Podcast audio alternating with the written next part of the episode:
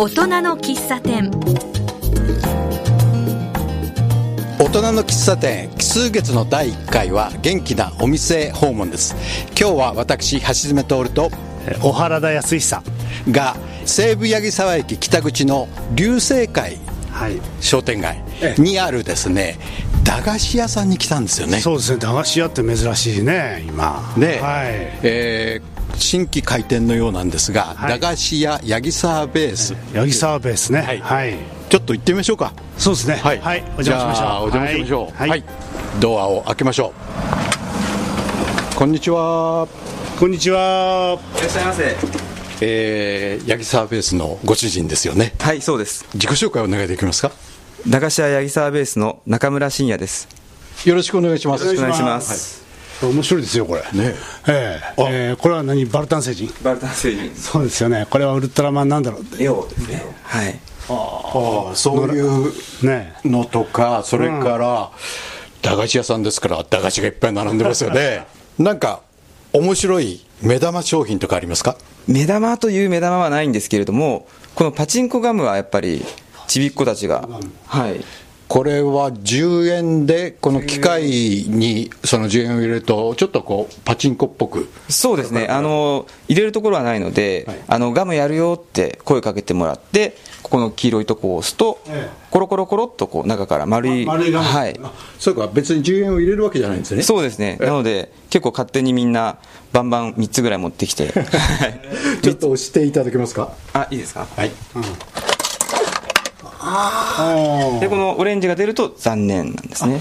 あ当たり付きなんだ。で赤いのが出るともう大変なことになっちゃうんです。100円をお店が支払う感じで。あ1個赤いのが出てきたらはい。100円もらえるんですか？子供がもらえますね。すごいですね。こういうのね嬉しいんだよ子供ね。好きなんだよね。ね。うん棚にね、え5段ぐらいの1234段か。四段ですね。4段の棚に、ええ。ーそれぞれいろんな今のパチンコええ。ガムとかね、いろんなのがありますね。宮古昆布懐かしいですああね懐かしいね、それからイカとか団子とかの串も、そうですね。あのただ昔に比べて残念なことに串がちっちゃくなってきてるんですよね、これは値上げに対抗しないためのメーカーさんの努力なんですかね、はい、あと駄菓子で言えばどんなの覚えてます、小原さんは。駄菓子ね、あのなんかコンペイトーみたいなのとかさ。コンペト？うん。あコンペトありますね。あ。りますね。はい。それからあれですね。丸いチューインガムねはい、マーブルガム。からふ菓子。ふ菓子。ミルクボーロとか。ミルクボーロ。はい。はい。すももなんかいいですね。このドリンク式のすももでストローを刺して飲んで今電車が通りましたね。あのこのお店は線路沿いに立っていて、あの線路まで1メーターちょいなんですね。本当に。ものすごく近いんで、はい。あの扉開けるともうすぐ線路、今、えー特急が走ってるとかそういうのも分かりますか？そうですね。あのもう音で分かるようになってきました。あのそもそもこのお店がオープンしたのはいつですか？4月の23日の土曜日ですね。じゃあまだピカピカですね。ほやほやですね,、まあねなんとかこうさ匂いもね、まあ、また真新しい匂いがしたりね。ね新築の感じでねねいいですね。いいですね。あで奥の方にはこれは作業スペースですか？そうですね。あの今ワークスペースって呼んでるんですけれども子供たちが絵を描いたりお菓子を食べたり本を読んだりあとは将棋をしたりとか、はい。そういったことができるスペースを用意していますファミコンなんかもありますね。そうです。ね。あのこれは僕のこだわりで、ん。昔の一番古いファミコンをはい。置いてありまして、あのお父さんと子供がこれでコミュニケーションを取っていたりとかして。お父さん世代の。そうですね、はい、だから子供が喜ぶっていうよりはむしろお父さんが喜ぶ感じですね、はい、お父さんお母さんが、はい、どんなゲームが今ありますか？今は今つけてるのはスパルタン X あのジャッキー・チェンが映画になったあの、カンフーゲームですね、なるほど。マリオとかそういうのも。マリオとかもこの中には入ってるんですけれども、あの一応1週間にいっぺん僕がソフトを変えて簡単にレビューを書いてあのはい。勝手に変えちゃいけないそうですね。あのこれやりたい ああこっちがいいってなるとちょっと大変なので、まあね。はい。うん。1週間にいっぺんゲームを変えるっていう感じでい。きたいと思ってます、なるほど。はい、棚もなんだかね古い素敵ですね。もともと駄菓子屋やりたかったの一つに僕古いものがやっぱり好きなんですね、ええ。それであの高校生ぐらいからちょくちょく買っていた古家具をいろいろ利用したらいいなと思ってまして。はい。壁の方にはこれ綺麗な可愛いアート作品でしょうかね。額装されたやつが入ってますね。これは？これはあの切り絵作家の原海さんという女性なんですけれどもあのここで個展を開いてくれてまして。はいあの子供たちに美術とこう触れ合うきっかけになればいいなと思ってまして、はい。はい、であの個展開催中はここで作品を作ってくださっているので、あの子供たちが一緒に触れ合って、あのこうやってあ切り絵ができていくんだなと見ながら美術に触れ合う空間が準備できたらなと一思っていました緒に作ったりできる？そうですね。あのそういった日も設けていました。はいいいですねそれは。すごくカラフルでおしゃれですね。そうですね、ポップなんですね、はいなんか紙を特殊な方法で染色されてるっておっしゃってましたね。はい、そういうふうに個展っていうかイベントというか、はい。そういうこともここはやっていくんですよね。そうですね、あのできるだけ美術に近い形のものを、このワークスペースでは、あのやっていけたらなと思っています。あいいですね。ねいいですね。で子供さんたちがまあ主役ですね。主役になるとはいいうのがね。そうですね。オープンの日っていうのはやっぱり子供さんで賑わいました？そうですね、子供とあとは大人たちも結構気になっていたようで、はい、来ていただいて、はい。そうだよね。あの、はい。駄菓子屋さんってなんとなくねこう教師をそそるというかさ。そそりますよね。ありますよね、はい。なんかふらふらっとこう入ってみたくなるようなものがありますよね。そうですね。うん。ノスタルジックなところもありますよね、そうですね、やはりその駄菓子のパッケージデザインが、あの変わらない哀愁をなんか持ってるんですよね。中村さんは本職は何なんですか？本職はあのデザインの仕事をさせていただいていて、この駄菓子屋の一角にあの僕の作業スペースがありまして、あの仕事しながら駄菓子屋という、なるほど。だからほら、パッケージとかね。なるほど。にもそうかそうか、はい。なるほどね。だけど本当ちょっと新しいライフスタイルですね。ねそうですね。うん。駄菓子屋をやりたかったはやりたかったんですけれども、ええ。駄菓子屋だけではどうしても生活が成り立たない。ので、何かないかといろいろ考えた末に、このスタイルにと。本当にやりたいのは駄菓子屋さんの むしろそっちかもしれないですね。えーそれいつ頃からそう思ってたんですか？あの三丁目の夕日って漫画、西岸良平さんの漫画があって、映画にもなりましたね。はい、あの茶川さんってあの、はい。はい。売れない小説家のはい。先生がいらっしゃるんですけれども、はい。あれになぜかこう高校生ぐらいの時からビビビッと来てまして、はい。こんな生活してみたいなっていうのがすごくありました、はい、へところでであの中村さんはおいくつ？僕は41です、ああ、そうはいですか。まだね、うん、若い方だ、三丁目の夕日的な昭和の時代っていうのは経験してるわけではないんですよね。そうですね。あの高度経済成長期ですよね、あのあの辺を経験してるわけではないです、はいでもその昭和の時代の良さどういうところに惹かれます？あの僕もともとものすごい漫画が好きだったんですけれども、あの昭和に触れたのがあの藤子不二雄先生の「漫画道」っていう漫画なんですね。あの何でもそうなんですけれども物事が発展していく中の黎明期。はい。あの、みんながワイワイガヤガヤこうしていこうああしていこうっていう、あの雑踏の中が自分もいたいんですねどはい、なんであの、その世界観が三丁目の夕日の戦後の、これからみんなで頑張ろうもそうですし、漫画道の手塚治虫さんに次いで、僕らが漫画界のを作っていこうとか、はい。そういった世界にものすごく憧れていました。はいこのコーナーにあの本棚もあってそこに漫画がいっぱいサザエさんだとかいろいろありますよね。そうですね。その中の一つに中村さんご自身がお書きになった漫画も載っている本もあるんですよね。そうですね、まだちょっと恥ずかしくて、これですね。漫画家とは、ね猫頼み。という小学館から出てる。これ猫ばっかり？これ、猫ばっかりの。アンソロジーコミックって言われるジャンルの,、ええ。あの昔書かれた作家先生たちが書かれた漫画を、えっと、もう一回乗っけましょうっていうタイプの漫画ですね、はい、これやりますねこれね。えあ4コマ漫画ですね。そうですね。はい、鉄一八四畳半。はい。うん。はい。なんか四畳半ってなんかね いいね。いい響きですよね。うん。はい、あの漫画というのをたくさん書いてらっしゃるんですか？いや漫画はあの本業とは言い難いレベルでしかまだ書けてないんですけれどもあのウェブの方でもちょこちょこ書かせていただいていたりとか、はい。あとはこの連載が月に2ページだけですけれども、もう連載でそうですはい。へえちょうどその西西岸先生と並んで乗ったのでええ非常に思い出深いというか、はあすごいですね。これはね、中村さんね、いろいろ聞いていくと、ね。次から次といっぱい引き出しがあって、ね。ね。面白いお話が聞けそうなんで、ちょっと後半、そのあたりを攻めてみたいと思いますけど、ね。どうでしょうか？はい、そう行きましょう。はい。音楽の後、大人の喫茶店、元気なお店訪問、後半をお送りします。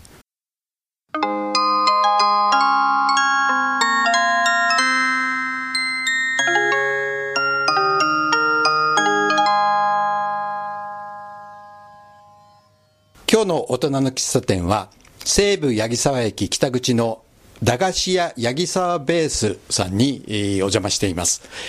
小原田さん、なかなかね、前半面白いお話を伺いましたよね。ね、いろいろなね、うん、あの話題があるんだけど、あのこのスピーカーがね、こういっぱいあるんだけど、はい。えあそうですね、各コーナーにも小さいスピーカーが上の方にいっぱいついてたり、下の方にもあの大きなスピーカーがあったり、これはどういう意味があるんですか？これはあのワークスペースの方で、あの6時あの閉店が6時なんですけれども、あの6時以降大人たちもゆっくり楽しめる空間になればと思いあのつけたサラウンドシステムですね。あーそうここであれですか、こう一杯飲むかっていう。そうですね。あの 持ち寄りでええ。駄菓子をつまみにあのちょっと大人大人の会話を楽しめたらと思いまして。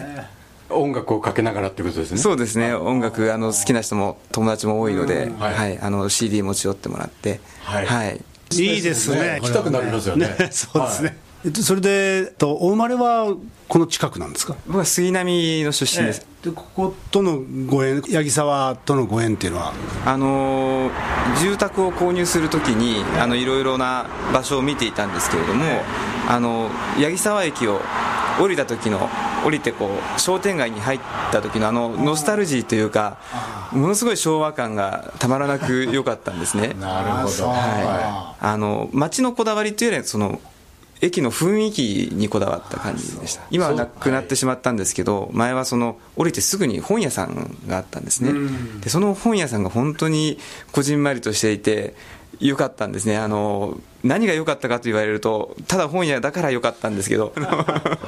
南口より北口の方が断然いいっていうことですよね。断然いいですね。はい、なるほど。この商店街はちょっと残していければなって思ってます、はい。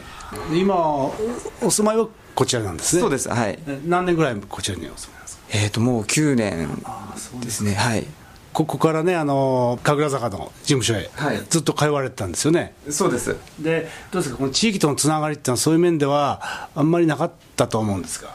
そうですね、あの会社と、まあ、こちらをずっと行ったり来たりだったので、あの本当、地域っていうのはあまり意識したことがなかったんですね、ええ。ただ、あの法屋中学の親父の会という会に入りまして、はい。それでこの商店街さんとの接点が生まれまして、そこから僕が地域って面白い、あったかいなって、はい。そういうきっかけになったのは、その親父の会でした。そちら今も活動をしてるんですね？そうです。あの娘が今年卒業したので、今 OB としてあの親父の会の OB として活動してます。あ、はい。そうなんですか。はい今、神楽坂にもオフィスがあって通われてるってことですよね？そうです。先輩と一緒にあのデザイン事務所の方を13年前に立ち上げまして、はい。そこでずっとあの作業していたんですけれども、はい。まあ、駄菓子屋を作ったきっかけで、ええ。毎週月曜日だけ神楽坂の方には行くようにして残りはこちらの、えー八木沢ベースでデザインの仕事もするという形を取るようになりました、だけどね、まあ、デザイナーっていう仕事もお忙しいでしょうしね、そんな中で、こういうのをやろうっていうのもね、そうですね。もともとデザインの仕事って、あのそこまで実は華やかな仕事でなくてあのじ地味なデスクワークが、あの大半を占める仕事なんですね、はい。なので結構その地味なデスクワークの中で何か面白いことできないかなっていうのは悶々としていて、またその時間を有効に使えたらなっていうこともあって、はい。それがちょうど駄菓子屋と結びついたっていうところでもあります。その月曜日には神楽坂だけども、はい。他の日の日中はこちらにいるんですよね。そうですね。あの、ひまあ、午前中、ここ2時からのオープンなので、はい。午前中は神楽坂にいることもあ多いと思うんですが、はい、あの週末はどうされてるんですか？週末はもう基本、あの日曜日は、日曜日祝日はあの不定休という形で、はい。あの用事がないときはここで開けて、はい。まあ、仕事もあるので、仕事しながらという形でできるだけ開けていけたらなと思ってます。まるまるの休みとかはあるんですか？僕の個人的なまるまるの休みは基本ないですね。そうですよね。そうですね、ええ。はい。なんかマラソンをやってるっていう話も聞いたんですけど、趣味でそうです。マラソンをやってます。はい、どのぐらい走るんですか？えっと、月に100キロから150キロ。ぐらい150えーこの近辺走ってるんですか？そうですね。あの多摩湖まで走っていったりとか。玉子まで？はい、ここから多摩湖行って多摩湖の外周回って帰ってくると大体30キロぐらいになる。30キロ。あいろいろとこれもあれもっていうお話が聞けそうなんですが他に何かやってることってありますか？あとはあの個人的にハマってるのが市民農園を借り長く借りてるので、えそこでちょっと畑をやってますね。野菜作り。はい。はあ。のえ今はどんなものができますか？今は育苗といって苗を埋める前に種から育てて芽を生やしてはい。あの植える準備をしてるところです。それがデザイナーの仕事だとかあるいはこの駄菓子屋のお仕事だそれにうまくメリットになってますか？あえっとですね僕が仕事っていうことで関して言うと仕事とプライベートの境界をなくしていきたいんですね。あの好きなことって多分仕事でも好きあの自分に興味があることって仕事でも頑張れると思うので、その結構上の世代の方たちって趣味と仕事をきっちり分かれさせている考え方の方多いと思うんですけれども、ちょっと僕はむしろ仕事と趣味をくっつけちゃうイメージで仕事をしていきたいと思っていてなのであの漫画もそうですしそのマラソンもそうですしそれこそ市民農園レベルの農業でもそうなんですけれども、知ってることだったら仕事でもおそらくより深いものが作れるんじゃないか。生きてきますよね。そうですね。ね。なのでやりすぎかなって自分でも思うところはあるんですけれども、自分が興味持ったところにはとりあえずはあの片足は突っ込んでみようというのが今の僕の考え方です。へえなるほど僕はねどちらかというと仕事趣味をオンオフははっきりさせたい方なんですよ。そのあたりってあの昔から中村さんはそうだったんですか？いや昔からというわけではなくあの30代後半にですね一大転機がありましてそれからあの生き方をちょっと変えていこうという方向にその一大転機の内容を伺ってもいいですか？あの実は僕あの一度結婚に失敗していてあの子供2人を1人で育てていたんですね、はい。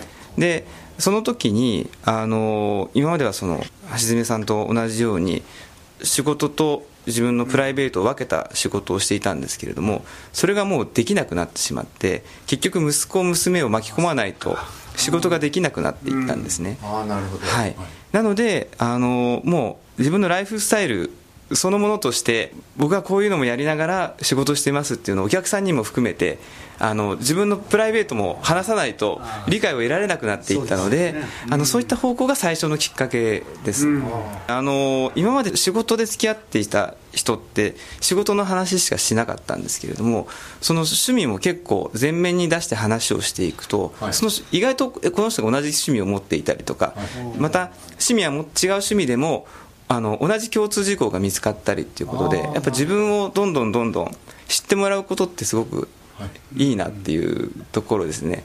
はい。スムーズにこう転換できました？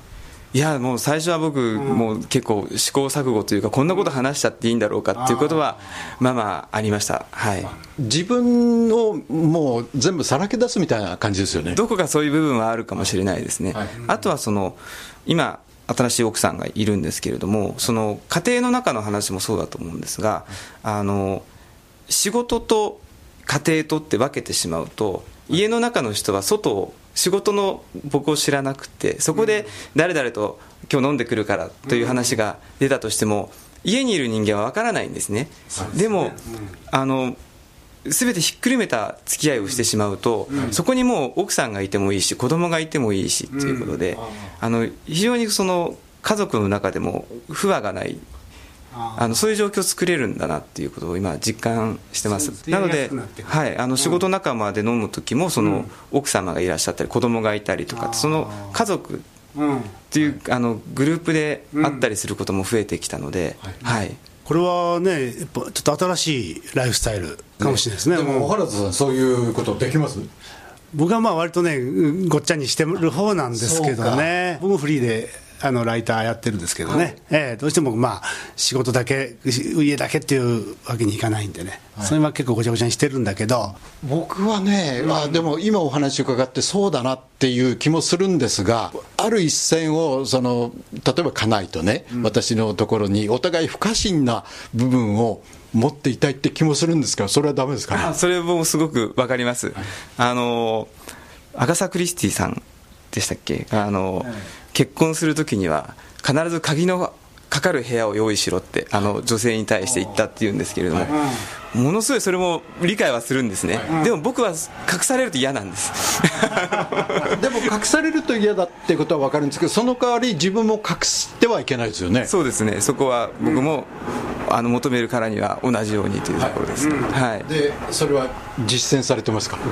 できてると思います。はい素晴らしいですね。ね、なんかはじめさん、目つきが真剣になってきた。いや、あのー真剣になりしてますって感じですもんねそうか、時々ね、僕、サラリーマン時代だった時に、例えば僕の今日は頭がちょっと痛いなとか、そういうのをね、うちの家内よりも、会社の人の方がよく知ってるんじゃないかなって思ったことがあるんですよ。朝起きて、俺、ちょっと今日頭痛いよって言わずに会社に行って、だけど会社はすすま、今ちょっと頭が痛いんでって言うと、あそうなんですかと。それはどう思います？そう聞かれてます？いやそれはそれでそれはそれで。奥さんには、うんそそういうこと言わない、なんで言わないんですか、あのうちの家内はね、えーっと僕が言ったところで、あそうで終わっちゃいます。あ そうなんですね。あだから、お互いにそういうふうにあの自分のテリトリーのところまで踏み込ませるってことは、お互いを、まあ、リスペクトするって、関心があるってことですよね。あそうですね。あの不安の裏返しもあるかもしれないですよね。その何でもさらけ出すのはね。どこかで。でもそのね、以前のスタイルと今と比べると、はい。どうですか、楽だとか、楽しいとか、いろいろ。あの、うん。楽しいはものすごい楽しいんですけれども、あの楽ではないですね、ああの今は多分始めたばかりなので、うん。楽しいがとにかく勝ってるんですが、あやっぱりその先ほど言いましたようにこの仕事をしながら駄菓子屋なので、電話中に子供が買いに来ると、うん。ちょっと待ってねっていう状態があると23人子供が行列したりしてしまったりとかして、あその辺の改善をどうしようかなとあとはもうあのありきたりかもしれないんですけどあの震災がやっぱり大きかったですね、あの都内にいたので、あの帰ってくるのに8時間ぐらい、あのかかってしまってもう結局子供はずっと学校で待ってる状態で引き取る者もいない状態だったので、仕事スペースと家庭を近づけようっていうことですか？そそのそれもあります。はい。実際にこのお店を開いてみて、あ開いてよかったなって思うことって、なんかあります？あの子供が買いに来てくれることもそうなんですけれども本当に友達があのフラッと遊びに来てくれてで自分の子供を連れてきてここで一緒にお菓子食べたりとか、絵を描いたりとかそれこそファミコンしたりとかしてくれてなんかあの駄菓子屋で仕事自分の仕事場なのになんかこう家みたいな感じがすごい心地よかったですね。はい。なるほどね、やっぱりその境界線をあまり設けないっていうのを実践されてるわけですよね。で、まあ、アットホームなね、はい。感じができっとね。いいですね。ここにうん、はあるんだろうな。今後はここがもっともっとあの知れ渡って大きくなっていくといいですよね。そうですね、はい、あの子供が大きくなった時に、あここんな変な駄菓子あったなっていう 記憶が残ってくれると、うん。とても嬉しいです。そうね、うん、なかなかね、子供たちもこう集まる場所がね、今あんまりないですからね。うん。はい、はい、今日はですね西武八木沢駅北口のお商店街田無方面に向かって3分ぐらい歩いたところの左側にある駄菓子屋八木沢ベースで中村さんにいろいろお話を伺いました楽しいお話いろいろありがとうございました。ありがとうございます。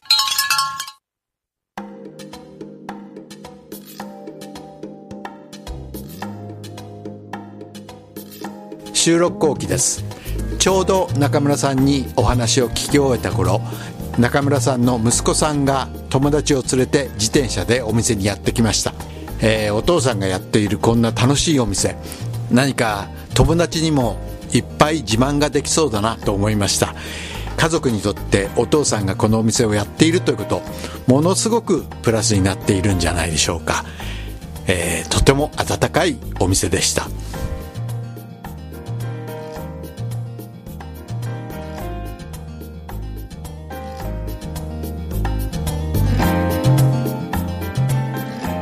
人の喫茶店毎月奇数月の第1回目は元気なお店訪問です。この街を明るくするような元気なお店ぜひ訪問したいと思います。皆さんの周りの元気なお店をぜひご紹介いただけたらと思います。ホームページなどから番組宛てぜひご連絡ください。よろしくお願いします。それでは大人の喫茶店次回をお楽しみに。